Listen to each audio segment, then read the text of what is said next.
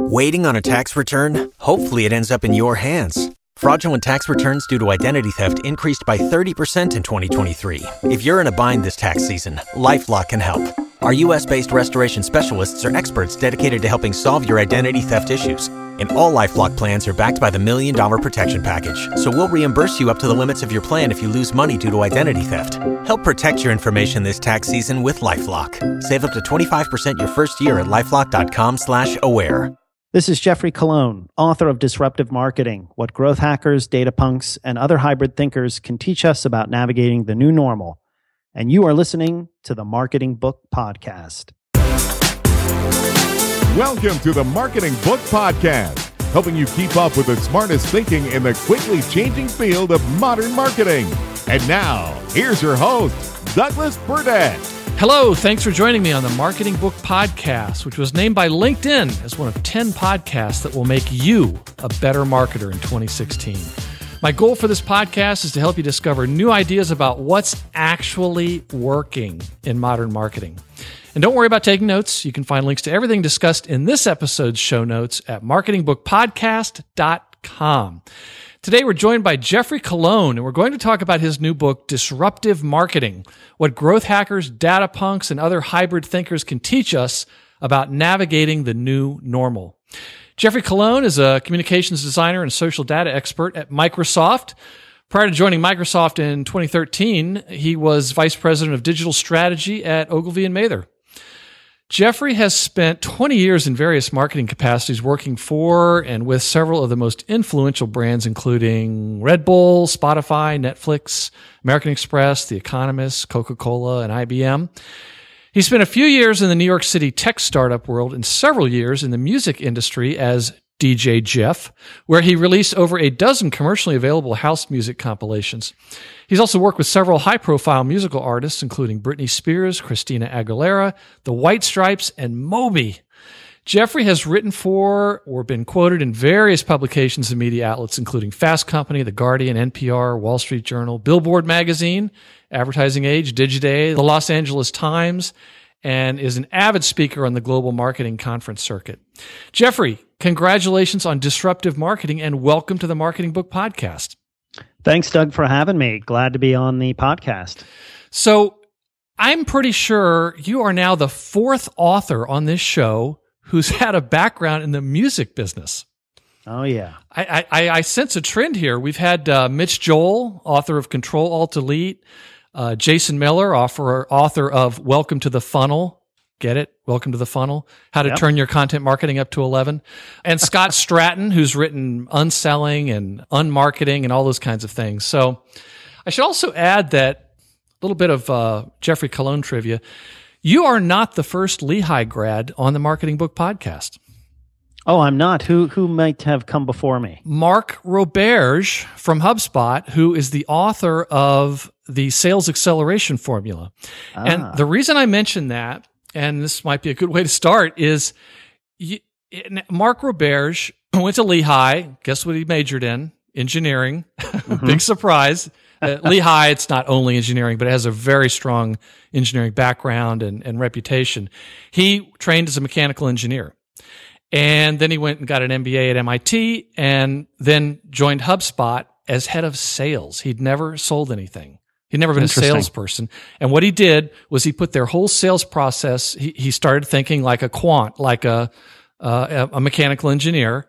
Yep. And he grew their sales like 6,000% in six years. And he followed a system.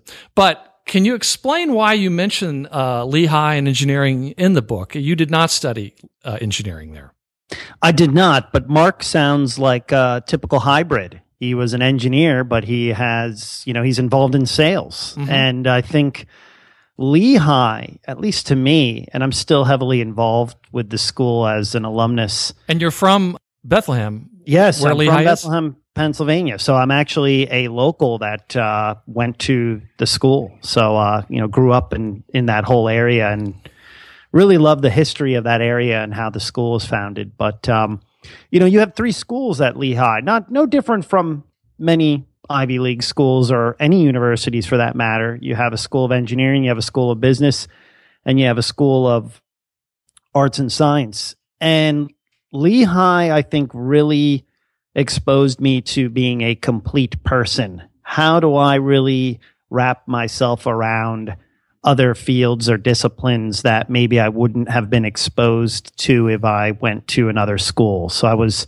you know, I took a lot of business classes, but I also took physics and and calculus and and some really hard math classes and statistics classes and was around a lot of engineers and how they think and how they view the world um, and i think that really sort of completes you as a person and i you know it's interesting because i love the book in defense of a liberal education uh, because the discussion there is how do you really become a complete person, which is, I think, really the best step towards success in this in this you know era that we're in right now. Absolutely, yeah. And I was a I was an English major, but yet I had to take a year of chemistry and calculus, and now in modern marketing, I'm like, oh, wow, I'm glad I actually did that. Uh, now it's, it's, it's, you know, it's became uh, even more relevant. And you talk a good bit about that in the, in the book about math and, and so forth. But let's start out and explain for the listener what Tough Mudder is. Oh, and, yeah. and why it's an analogy for the world we now occupy as marketers. So, Tough Mudder was created by two MBA candidates at Harvard University. And I thought when I first was told about it by a colleague of mine at Microsoft who said, you know, hey, Jeff, you got to come on this. You got to do Tough Mudder with us. And I was new to Microsoft, and experiences are always the best way to bond with people. So if someone says, hey, we're going to go out to this event, you know, you you do it because it's a social, it's a it's a way to become socialized with others. Mm-hmm. And of course, I I'm really into running and I love fitness. And here I'm thinking, oh, this is just a mud run uh, this will be fun where you know you run through mud for a couple of miles from like a uh, beginning uh, of the course to the end of the course. Yeah, and I uh, I actually did that in the army, so I have absolutely no interest in doing it now. so you know, here I'm thinking like, oh, this will be a fun Saturday outing. Well, that's not what Tough Mudder is at all. It's not an individual experience where you just run through mud it's a collective experience where you're doing a lot of these challenges which are pretty insane if you want to think about it. Like you're jumping into a tank of freezing water and having to pull yourself out of it or have your colleagues pull you out of it so you you you don't freeze up. You're scaling walls. You're jumping off 15 high foot platforms. And The a lot uh, interest- of problem solving along the way with the a group. lot of a lot of problem solving. It it really is a group activity. It's really a collaborative activity. I mean, you could do it on your own, and Tough Mudder has events that individuals do, but it's really about the collaborative. It's really about the collaborative effort when you're doing it. And the big thing, and why I think it's a good analogy for modern marketing, is you're constantly having to make decisions on the fly. There is no right answer in what you do, and a lot of it isn't one person saying this is what we should do. It's hey i think we should do this. And then others go wait a minute. Let's tweak it this way or we'll do it this way.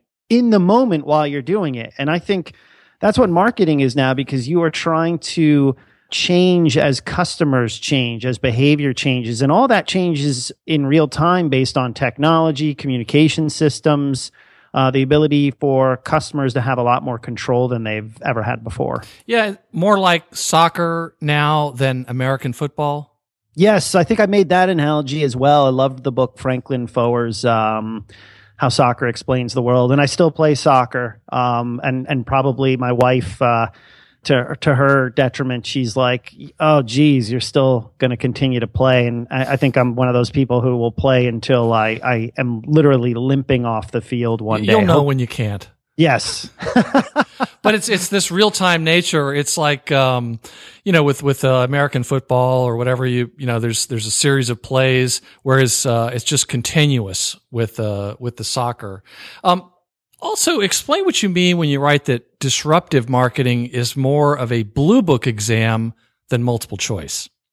Yeah. So, I mean, if you think about going back to being in school or higher education where you're taking a class, let's say it's philosophy or political science, the answer you're going to give is going to be based on the context around you. If we asked someone to complete a question now, let's say an essay question on, you know, how did the 60s influence the politics of 2016? Well, there's a lot of things that have happened this year that your answer is going to be very different than it would if you answered that question in 1996 or if you answer that question in 2026. So again, how do you look at the world in the here and now? What's contextually relevant and form that answer or that opinion? Because basically conversation is a platform. We know that that's where marketing has gone based on all these communication platforms that we have based on uh, social networking, based on uh, video remixing and and and the, the ability to manipulate a lot of media. So you know that's why I I want people to not think that there's a firm answer for everything. It's really based on what's in the what's in the here and now, and and that really requires a different mindset for uh, you know for the discipline. Mm-hmm. Well, let's step back and frame this explanation of disruptive marketing and c- describe this new world this new world without rules, as you call it. Yeah, you know, I think the interesting thing is when we talk about how business operated for much of the 20th century, you were dealing with an industrial economy. So you were dealing with, hey, this is how we put our product together, this is how we position it, this is how we ship it, and this is what customers can buy. There was and maybe harken a, back to the four P's of marketing. Yeah, there was, you know, there was almost like a, it was really like a playbook, like a set vision of of of of rules on how you would go to market with with with a product. Um, you know, now you have digital products that can exist in a matter of days. You can code something that, you know, you can have a business up and running because of cloud computing that takes days, not years to come to fruition. I mean, the interesting thing, I always like to use the analogy right now of look at some of the companies and how quickly they have grown their business models that, you know, you would think you know, how is that possible? Airbnb, Uber. I mean, even games like Pokemon Go. I mean, it was just released on July 5th. And in 10 days, you have more people playing that game than are using Twitter. Yeah, um, and the, you, you you go through the always refreshing. I think it's important to to to include this in a discussion where you talk about how like the S and P 500 years ago, uh, companies might have been on there for 60 years. Yep. Now they're on there for I don't know 10. Yep. the turnover is picking up a lot, and it, it's actually going to get even uh, the velocity is going to pick up even more probably. Yeah, I mean, you have a lot of turbulence there. I mean, there's, I think, a lot of questions not asked in the corporate business world about what does the corporate business model look like for the 21st century. I mean, we've talked a lot about the future of work, but I don't think anyone's really talked about what's the future of the corporation. I think you still have a lot of people on the top of these boards are CEOs saying, "Hey, it's business as usual." And I almost feel like advising them and saying, but it's not business as usual. You're having a hard time keeping your best talent because they can go start their own companies with a fraction of, you know, their savings. They can, they can, um, have employees all over the world and be a global entity. They can create services that basically only need to take, uh, one or two percent away from a bigger company and they're they're sustaining, but the bigger companies are are crippled because of those new models. There's a lot of rethinking right now that needs to happen in the in the corporate business structure, and I just don't think a lot of people are leading that conversation. It's almost like I think there's they're afraid to have the, those conversations right now because they're almost fearful of what may happen if they talk about it. Yeah, and that's why you know you and I and probably a lot of marketers are dealing. We're we're pushing up against this. Uh, resistance of of inertia and that's why your your the cover of your book is interesting because it's like a spray painted like somebody uh, some hoodlum some ne'er do well uh, spray painted disruptive on the cover of the book but it the book for me was sort of like throwing a stun grenade into a smoke filled conference room. And there's a part at the very end where you talk about a number of people you interviewed like maybe 20 for one this one particular section where you ask them are you dealing with this? Uh, I think you call it the hippo, like the the highest paid person's opinion in the room, or something That's like right. that. Yep. And these are smart folks you talk to, and and can you describe what the what the answer was? Oh, they're all facing these hierarchies of people who say, you know, I have all this experience. I know what's best for the business. Some of them may be founders, so it's always hard to go up against a founder who Sure. obviously they they feel they know what's best for their business. Uh, many of them are not founders; they're working within larger corporate structures, uh, and everyone's facing the same dilemma, which is, you know, there's no real uh, ability for anyone to say, "Hey, here's the issue." And we need to solve for that. And here's how we can solve for that. You know, you have people actually saying, here's how we can solve for that. And the hippos in the room are saying, no, that's just not what we're going to do. I mean, I faced that, Doug, in my own career when I worked in the music industry. I was that person who was 27 at the table in a conference room saying, we should buy Napster. That's the digital distribution model of the future. And every person in that room said, please exit the room and get out of here right now. Yeah, And, of, you know, I mean, and, and, and of course, if we had done that, you know, the business would be worth probably six or ten billion dollars a year. Now it's only about four billion dollars a year and always dropping every single year because of streaming models. I mean, no one thinks, I think, ahead of the of the curve of where things are going. It's like Wayne Gretzky said, like, where's the puck going? Not where is it right now. Yeah, and I, I, I always have to when I when I brush up against that, either uh, you know with clients or pro- more likely with prospects, where we're, we're trying to show them there's a whole new world out there. Um, sometimes when they're sitting there with their arms crossed, I, I know what's going through their head, and it is as follows: They're saying to themselves, "Let's see if this internet thing really catches on," because I lost my shirt in the '70s on Pet Rocks. I'm, I'm convinced that's what they're saying, and that helps me. That's a coping mechanism. Uh, Yes. Geoffrey, to help me get through those meetings. Well, let's let's talk about the, as you describe it, the new personality of marketing success. What what are what are some of those new things? Well, I mean, I think Carol Dweck, who wrote the book, you know, Growth Mindset, you know, said it best. I mean, you have to really have a culture in innately as well as within the organization you're in, this culture of curiosity. What is you know what is really moving the world all the time and not necessarily in marketing. I mean i think marketers really have to think about holistically what is you know what's the overall objective of a business? What's the overall objective that people want to do based on what your business objectives might might do? I mean there's always that uh, lack of integration businesses have where they'll say here's what we have to offer and people aren't really looking for that solution I mean, you see it in tech all the time where tech thinks that they've solved all these problems and people are like, we don't need a solution for that. We need, we need this solution and no one's building that. And that's why you have so many of these applications that just,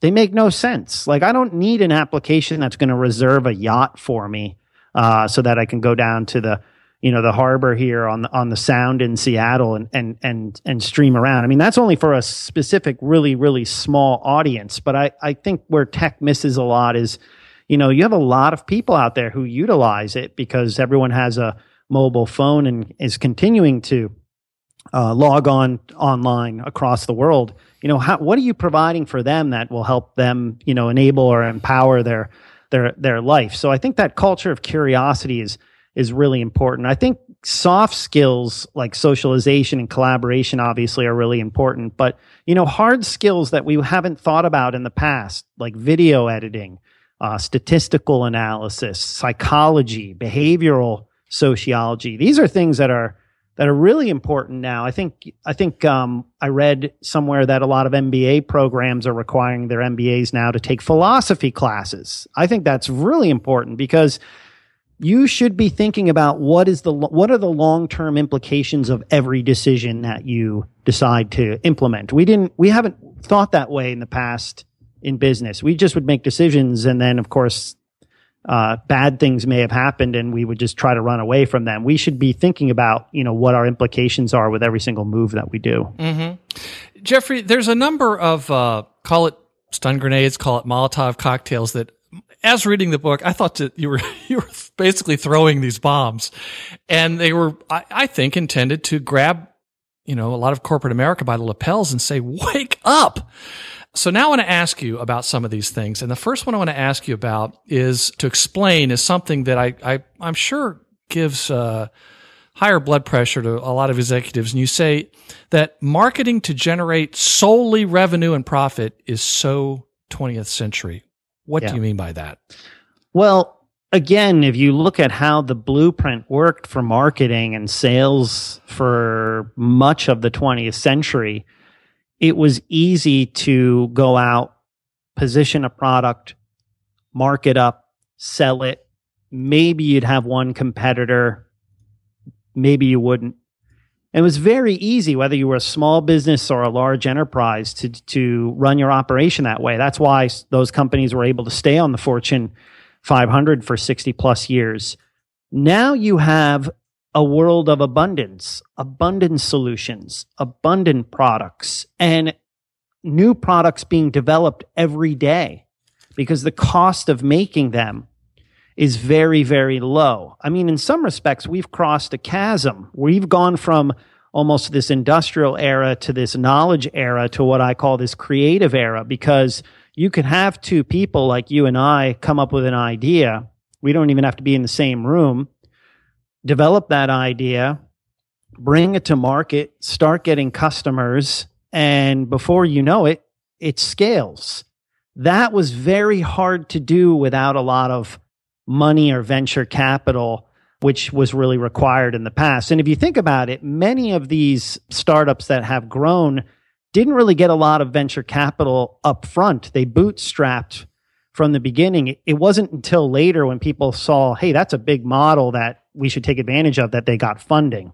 So I think any imaginary idea that we have now can come to fruition. And I think that's what keeps a lot of, um, you know, that's what keeps a lot of corporate America, I think, uh, scared at night is they don't, uh, they don't realize that they're not the only player out there anymore in the field that they're in. You know, I think there's a tendency of many to think, you know, hey, we have a lot of market share and that and thus we have a lot of revenue. Market share so, as they define it. A market share as they define it and we have a lot of revenue, so we don't really have to worry about, you know, marketing. We'll just continue to create good products and services. You know, my ideology like now Kodak. Is, like Kodak is a good example. I mean, the ideology now is no one has any uh, you know what what's the term called i'm trying to grasp at the term like they they don't have brand faith anymore like they you know in the past my parents owned oldsmobiles or you know from Gen- oh, like brand General equity Motors. they don't have brand you know people don't have brand equity so like you could own something but then if you find a better solution you're going to go to that solution i mean mm-hmm. we are in a very temporary society it's not like they hate the original you know oldsmobile or the or the product they no. just find something better they find something better. It's not, you know, and in some cases, if you think about like some services, you end up do hating the product, like airlines. Uh-huh. You're like, oh my gosh, I don't want to fly on this airline anymore. I'm going to go fly on another airline. And that's because people get bad service. So in some cases, bad service or bad customer relationship management drives people to another solution, of which is in abundance. And in other cases, it's just a matter of finding something better because there's a new alternative on the market. I mean, we didn't have Tesla 10 years ago. And now that may end up eating away at every car company's market share. And and that's not the end of, you know, again, we can't think in a static mindset. That that's not the end of, you know, that car manufacturer. I'm sure there'll be another company that comes on the the scene in the next couple of years that disrupts Tesla. So yeah, I mean, and, all, you know, you see this. I see it uh, like with Tesla. They want to open up some showrooms, and in a couple of states, I know Virginia and Texas are two of them. The car dealerships, you know, they have the laws written uh, such that uh, Tesla can't do that. That's right. And it just reminded me of marketers, like you know, like you're trying to hang on to something, but it's it's it's ultimately going to go through your fingers. Uh, yes, that, that's going to change. Um, so yeah, Tesla comes along, and I, am sure that all the car dealerships thought we are competing with other car dealerships. Well, actually, not. They're competing with uh, Uber. Yep. Uh, you know all these other kinds of things. So, um, another question. Um, Can you explain? Uh, this is gonna this is gonna upset some listeners, but can you explain why ads don't matter anymore, as you assert in the book? Well, think about it. I mean, when is the last time that you got excited because you saw an ad? I mean, I think the only time that people get excited are marketers themselves. Yeah, I think the last time I got excited when I saw an ad was when I worked at an ad agency on Madison Avenue. and I saw it on TV. No, I'm just kidding. But yeah, I mean- no, that's not why people are, are watching TV is to see the ads, except maybe the Super Bowl. I mean, advertising agencies are the least customer centric, you know, companies out there. I mean, I worked for one for a long period of time. They don't think about how people behave. They just think about their own business model, uh, which is very selfish. It almost reminds me again of those executives back in the room saying, "No, we're going to sue Napster. We don't care about those digital, you know." And I think, you know, I think I think the thing that you have to think about too is there's ad blocking technology that hasn't even really tipped mainstream and is continuing to get very large. So in the digital space, it's going to be harder and harder to for ads to be even served up. I think when we are on platforms like YouTube where you are, you know, you're seeing pre-roll ads, nobody likes that experience at all. They want to see the content that they've gone there for. They're oh, they're always hitting that skip ad button as quickly as possible. The reason it doesn't matter anymore though, Doug, is because people have a shield now Yeah. to advertising. Mm-hmm. Psychologically, we know we're being advertised to and we turn away from it. Even when I and it's changed marketing because 90% of people do their own research before they come to a decision now. And even if friends or family or influential others are saying, oh, hey, this is the solution you should go after. As humans, we want to make it, we want that feeling like we've come to that decision on our own. Absolutely. Or we've come to that decision collaboratively with a small group of influential people within our business because that's empowerment. It's not empowerment to be told, by the way, this is what you should be doing. Buy this now. No, mm-hmm. people don't feel empowered. They feel empowered when it's like, oh, hey, I found this really new, this really awesome product my friend Kathy told me about, and I tried it, and uh, it's really awesome, and I'm going to tell everybody about it. Yeah. I, you know, I mean, that's the world that we've always lived in prior to this period of time where we had uh, what we call sort of this mass media advertising on radio and television and the early parts of the internet. I mean, most of that is, you know, most of that I think people want to ignore. A lot of us ignore sponsored ads, even if they're native within Facebook and Twitter feeds. Um, all these platforms, of course, are trying to monetize through advertising, but the advertising that is is the most effective is is the messaging that doesn't look like advertising whatsoever. hmm I think you also touched on something that's a big issue with sales now is, you know, sales people don't want to be told by a salesperson, this is what you've got to buy. That's right. People want to feel like they're still discovering it. And that's why you hear so much about modern sales, call it what you like, allowing people, basically being like a buying guide for people, helping them along to make their own decision because they're going to make their own decision anyway. And they hate being marketed to and they hate being sold to. And just to add, you know, I've been in the agency business for a long time. You were there. Uh, there's one part on page 10 where, I, as I mentioned to you earlier, uh, reading this book was a little bit of an, a religious experience for me because there were several times where I stood up and said, Amen. And there's one part where you talk about why agencies completely miss the boat. And it, uh, it's it's completely true, and it's the kind of thing they hate to hear. So that was a Molotov cocktail thrown to all our, all our good friends in the agency world. Hopefully, they'll they'll be able to to pull through. Another question: um, You say disruptive marketing and growth hacking will ultimately replace conventional marketing. Explain what you mean there, because I think that's yet another one where a lot of the listeners are going to hear that and say, "Oh man, I better figure out what disruptive marketing and growth hacking are." Yeah, I mean, if you think about the fact that most of the world is moving toward marketing automation, what that allows one to do isn't to sit back and just say the machines are running everything.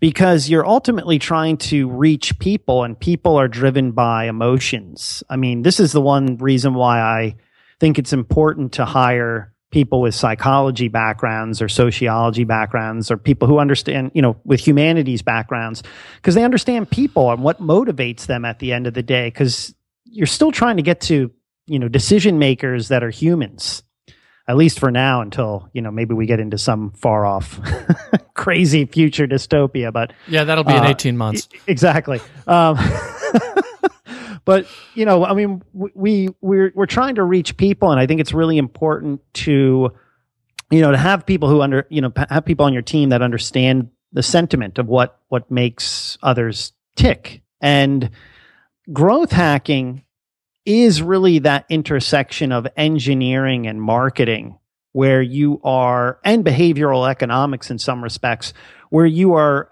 almost tapping into well how do we get people to adopt something where it doesn't make it feel like we're trying to get them to adopt it and we're tying in analytics but at the end of the day we're really monitoring their human you know their human behavior. I mean, the best examples of growth hacking, if we want to look at a few in in real life, yeah. is whenever someone you know sends an email to you, Doug, that's like, "Hey, I'm inviting you to this exclusive new network, and if you sign up now, you have the ability to take advantage of being connected to just these, you know."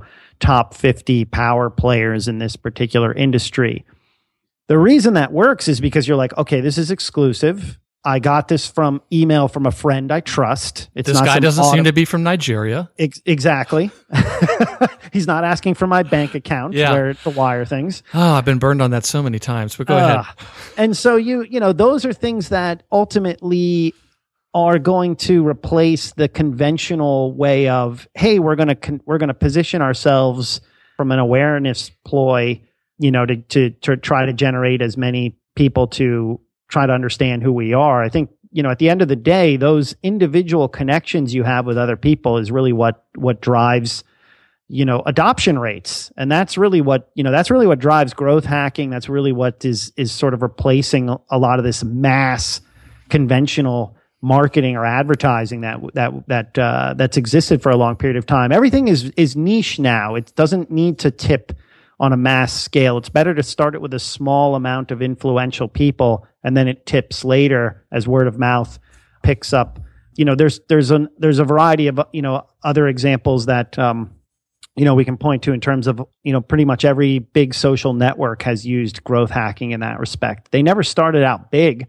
They started out with a few people joining it, and then of course hey, you know, get your friends to know about this particular platform, or here's an offer you can have that obviously if you, you know, tell four other people about. I mean, Uber grew a lot that way too by basically saying, you know, we'll give you a percentage off your next ride if you tell more friends about the service. I mean, all of it is driven on this word of mouth mm-hmm. that that conventional advertising can't really you know, it doesn't, you don't drive word of mouth when you have conventional advertising. What, what drives word of mouth is people saying, Hey, did you see that silly commercial? But you don't really always think about the company behind those commercials at the end of the day. You may laugh about it, but does it really drive any, you know, conviction? Does it really get any purpose instilled in, in, in, you know, in, in people? So, mm-hmm. yeah, like Pokemon Go, I, it's not yeah. like they needed to advertise. They suddenly got everybody talking about it and using it, and it was a, a it's a great product.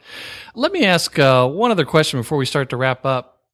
In one section of the book entitled, again, another bomb thrown, the end of the marketing department. Oh yeah. You state, and I quote, many marketing professionals who write books usually assume that all readers are permanent workers. That's right. This isn't one of those books. Explain what you mean there. Well, I mean, you know, we can't write things now without thinking about how the economy is changing around us. I mean, I just got back from a trip to a conference where I think the room, you could hear a pin drop when I said, not one politician is talking about the fact that many jobs will be automated and many jobs will be temporary. You will basically work almost like the film industry worked for many years hey, we need you on this particular job. It's going to be four months. You're good at this particular specialty. You come in, You work with the team collaboratively. You work in some type of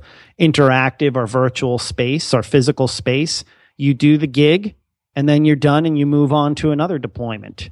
And that's a really interesting world that we don't talk about because we don't necessarily have all the austerity programs set up for where the economy is moving, but you don't really have a lot of permanent positions that exist, you know, at a lot of these companies that I'm seeing even in, you know, more, more and more. You just have a lot of like vendor positions. You have a lot of temporary positions. I mean, if you think about it, the agency world is a temporary type of position because agencies are hired not even with AOR, you know, agency of record uh, models anymore. They're hired to do a specific job. And when they're done with those results, it's like, okay, we're done with that project. You know, bill us and thank you very much for the work you've done. So everything is temporary now, and it requires a lot more people to to take on a lot more work. But it also allows people to come in who aren't very close to a project. This is where you get rid of that hierarchical system, so you can have people who come in from the outside and say, "Wait a minute, you know have you been you've been doing this you know in a way that might not be the best. It mm-hmm. might not be the most customer centric it might not really tap into what's what's necessary. And when you get too close to projects or, or companies or, or, or you're you're at them for a very long time pe- people have a tendency of getting very stale. They don't have a they don't have a sense of purpose. They're sort of going through the motions so I wrote a lot of this because I just I see the best marketing from people who work on things for limited periods of time. The best ideas happen there. But I also wrote it because I just think, you know, from an economic standpoint, we really are moving toward this temporary or do it yourself or gig economy. Mm-hmm. Uh, and that's fortunate or unfortunate depending on how we look at it. Again, that remains to be seen. But that's uh, where that it's going. That is how it's going. I mean, I mean, I have friends now that work, you know, six different gigs, um, because that's just how they make ends meet. You know, they're they're they're not they're not permanent employees. Uh, they they may run their own sort of consulting firms. They may work at an agency. They might be hired by a company to work for, you know, a ten month period. I mean, these are things that you know that we all have to face not just marketers but but really everyone. But i think in the in the field of marketing we're we're starting to see it a lot more. Now i know i said that was the last question about the book but i can't resist. There's just one more and i mean it this time. One more question and it, i want you to explain the following. Disruptive marketers don't create content and they don't produce viral videos. They strike the match that gets everyone else to ignite. That's right. Explain that. If you think about a symphony, you know, you are not necessarily a player, you're the conductor. You're the one that gets up and says, okay, here's where we're going to go with this particular song. And marketers now need to understand that when they work for a company or a brand, and they build their own content, that content, much like advertising, is highly ignored because it's over branded. And people just don't like branded content because they know they're trying to be advertised to. They know they're trying to be played with. But Although I, I, would argue that I, I like content from various companies more than I would ever pay attention to their advertising. Yes, that is true, and I think there I think there are companies that are going you know a different route now where they're actually doing things that are more exciting that don't look like advertising and that people are paying attention to. But smarter marketers are basically in inciting or striking that match, so to speak, where others are really doing the work for them by creating that word of mouth, mm-hmm. whether it's through user generated content, something that involves their product which acts as a form of marketing if you think about it. Like when I watch videos that have a person that is showcasing a song that they did, and I can see the computer they're using, the laptop that they're using in the actual creation, whether you want to or not, that's an advertisement for that product right then and there because you can actually visually see it. They don't need to talk about it, but you can see, like, oh, wait a minute, they're creating that on you know, a MacBook Air or one of the new HP laptops or whatever it might be. That that goes a lot further than some of the things that I think, you know, we as marketers think will work in terms of like this over branding. So it requires marketers now to think about like, well, what is the, what is the, for lack of a better description, riot you want to incite both online and offline that gets people really excited about talking about your service, your product, your utility, whatever it might be. And this also goes from, you know, this this is involved in B2B products just as much as consumer products. Because when I talk about this people have a tendency of saying, you know, that'll work for consumer products but not really business to business, but cuz we're different because we're different. And I'm like, you know, the social web has obliterated the Yeah. whole B2B versus B2C divide. And, um, and, and, uh, you know, people who work in B2B are still people and they're, and they actually spend 60% more when, uh, with a company that they feel emotionally connected to. So I actually, you know, think a lot of B2B companies, you know, need to not just concentrate on what their product does, but, you know, what is their purpose in the world? Yeah, What are and- they, what are they here for? Uh huh. And there was a story, uh, a study from Gallup a couple years ago I read about, and they were explaining that B2B is actually much more emotional than B2C. Yes. You hire the wrong roofer, that's your problem. You know, you buy the wrong car, but you you B to make a B2B purchase, that affects maybe your current job, your future earnings if you make the wrong choice. Yep. Perhaps the uh, future uh, viability of that company. B2B, I would argue, is much more emotional. And yet people say, oh, no, that's very linear, very logical, very analytical. I mean, yeah and, and and the thing too is b2b is actually set up better to be you know more of a social business than b2c because you can talk you want to talk to the people who work at those companies.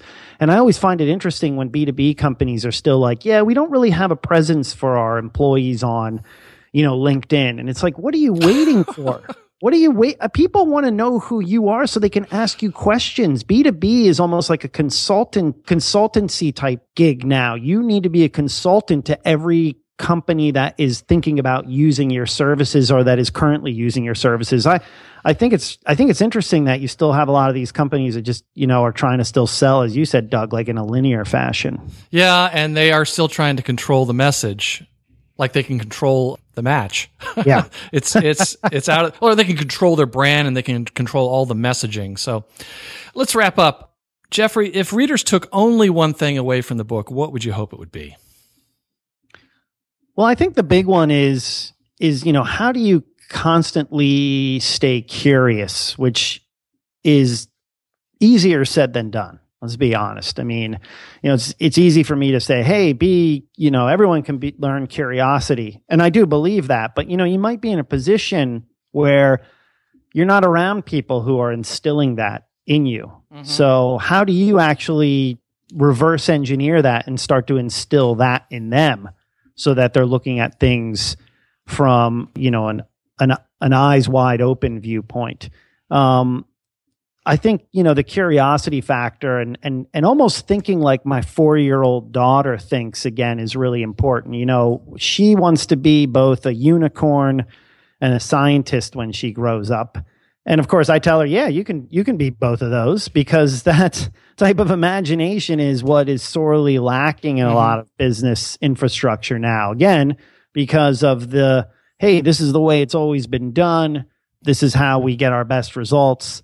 So, you know, I, I think that curiosity factor and and really always asking the question, you know, what if is is is really important when you sit down and try to figure out, you know, hey, what do we want to do next when it comes to, you know, a, a new product or service that we have or you know what your business's place is in the world. I mean, people really want to know more about what is a business going to give back to the world more than ever. So it's not a matter of this, you know, business as usual, you know, sort of system that we've that we've been able to skate by on for so many years. You know, there's a lot of sort of rethinking and tinkering that needs to go on. So I think if people can can leave saying, you know, hey, it's it's okay to be enthusiastically inefficient and and dream of some interesting and unique and possibly weird ideas, but that helps us stand out. I mean, that's really what I'm trying to get people to, you know, to to, to think think about and you know maybe think uh,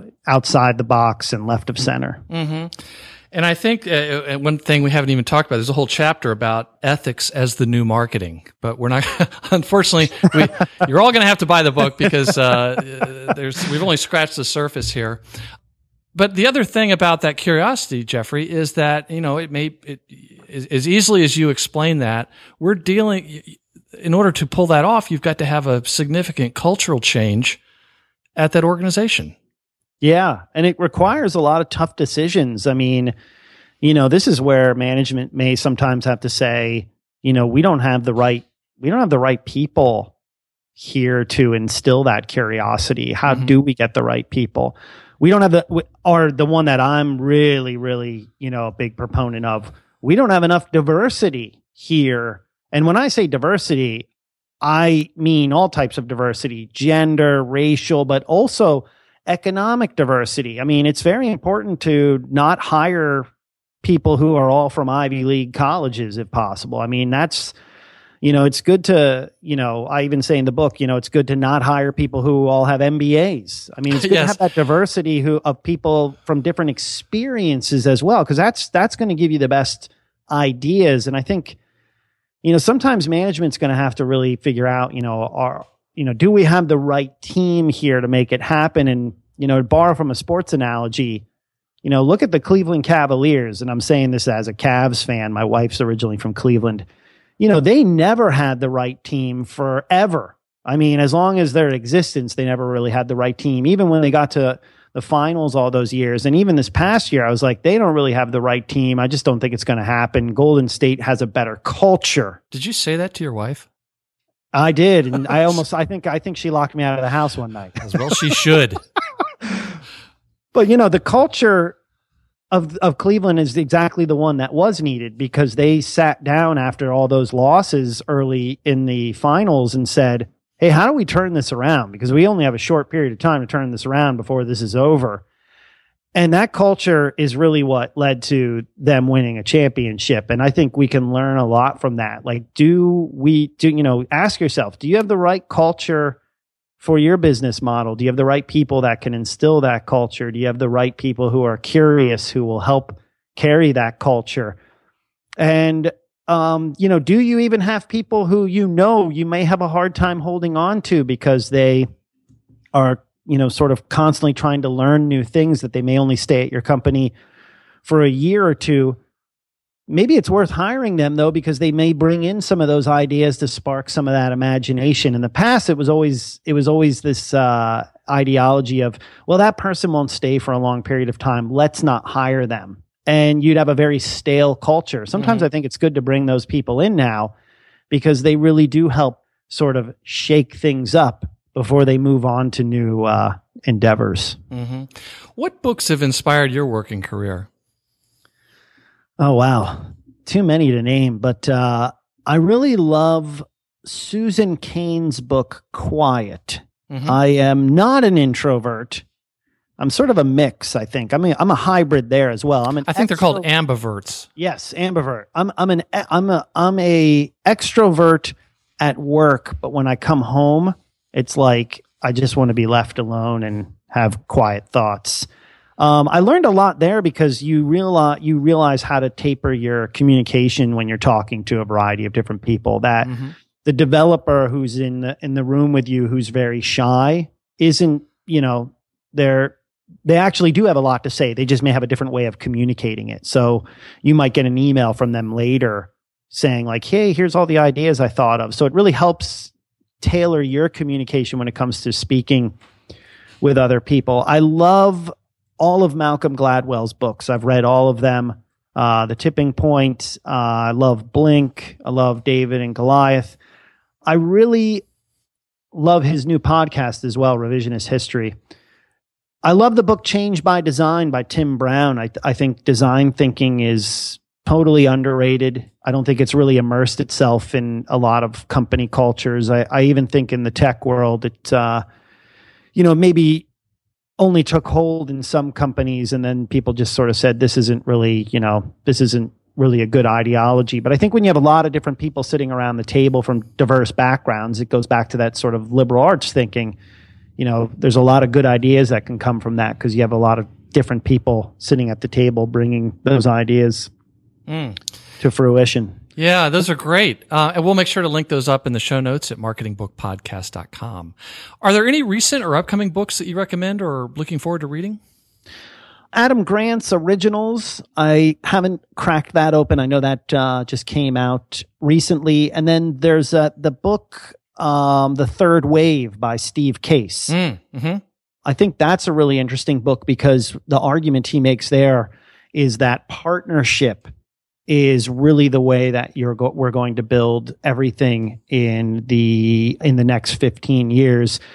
And I I believe that. I think, you know, even being at Microsoft, the old ideology under Steve Ballmer was, you know, the the, the video developers, developers, developers. Right. I, I I think you know if if under Satya Nadella, the new CEO, I think if he made a video that went viral, it would be partnerships, partnerships, partnerships. No company can can do it all on their own, and mm-hmm. I think that's where you know collaboration really comes uh, is is key. And this is why you know the network economy and the networks that we build are are really important. Not only because we jobs might be temporary or do it yourself, but you have the ability to network with others to make things happen that uh, you you can't make happen on your own. Mm. Very well said. Geoffrey, how best can listeners learn more about you uh, and your book and your podcast? Yeah, so I'm online at uh, geoffreycolon.net. I Please spell my- that. Uh, yeah, because I spell my name with a G. Uh, so it's G E O F F R E Y C O L O N dot net. And from there, I list every single social channel that I'm on. I really like to talk to people in real time. So if they want to talk to me on Twitter or Instagram or watch my YouTube videos, I mean, I, I allow people to pretty much converse with me on whatever channel makes sense for them. And uh, my podcast is called Disruptive FM, and you can find that on iTunes. And uh, you know, I release uh, new episodes there every Friday. So we talk a, a lot about different eccentric things in the marketing world. Yeah. Geoffrey, at the end of each episode on the Marketing Book podcast, we play some some music. Would it be okay if we played some of your club music this time? Absolutely, I would love that. I think that uh, I think that would open uh, open some minds up to the fact that uh, y- you know we do have different lives in our pasts, and I'm I'm proud of that uh, era of my professional life. Yeah, yeah. So the name of the book is Disruptive Marketing: What Growth Hackers, Data Punks, and Other Hybrid Thinkers Can Teach Us About Navigating the New Normal. The author is Geoffrey Colon. Geoffrey, thank you very much for being on the Marketing Book podcast. Thank you, Doug. And that closes the book on episode 83 of the Marketing Book Podcast. But please don't let the end of this episode be the end of what you can learn about modern marketing. Visit marketingbookpodcast.com for links to all the things we talked about in this interview and access to free marketing guides from my agency.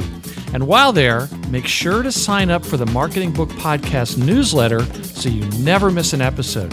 I love to hear from listeners like you. Modern marketing is moving pretty quickly.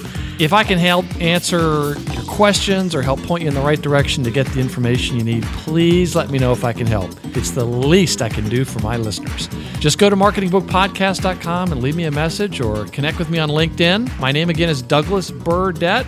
Or heck, just tweet me up using hashtag marketingbook. And please join us next time as we talk with John Jantsch about his book, Duct Tape Selling. Think like a marketer, sell like a superstar. Thanks again for listening to the Marketing Book Podcast.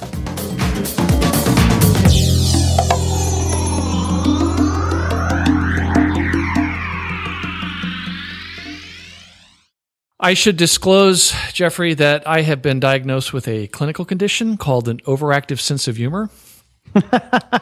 now, it doesn't mean I'm funny. It just means I, I like to have a good time and, you know, joke around. So it would be best if uh, you behave like my wife and teenage kids and just just ignore it. Just Um, ignore it.